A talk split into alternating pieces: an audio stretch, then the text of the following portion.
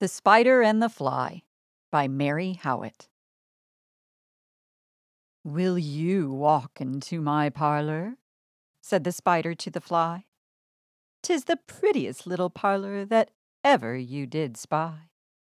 The way into my parlor is up a winding stair, and I have many curious things to show when you are there. Oh, no, no, said the little fly. To ask me is in vain. For who goes up your winding stair can ne'er come down again. I'm sure you must be weary, dear, with soaring up so high. Will you rest upon my little bed? said the spider to the fly. There are pretty curtains drawn around, the sheets are fine and thin, and if you like to rest a while, I'll snugly tuck you in. Oh, no, no, said the little fly, for I've often heard it said, They never, never wake again who sleep upon your bed.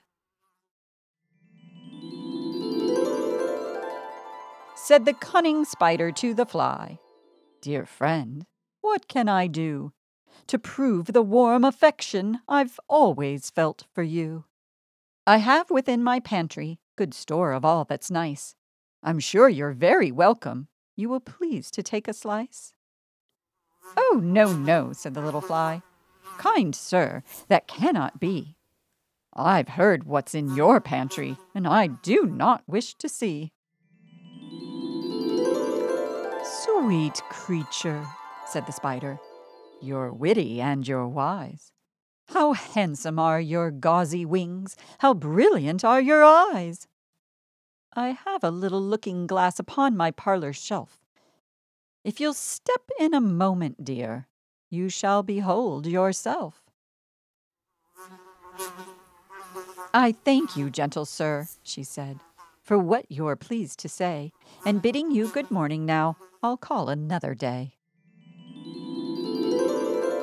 The spider turned him round about and went into his den for well he knew the silly fly would soon come back again.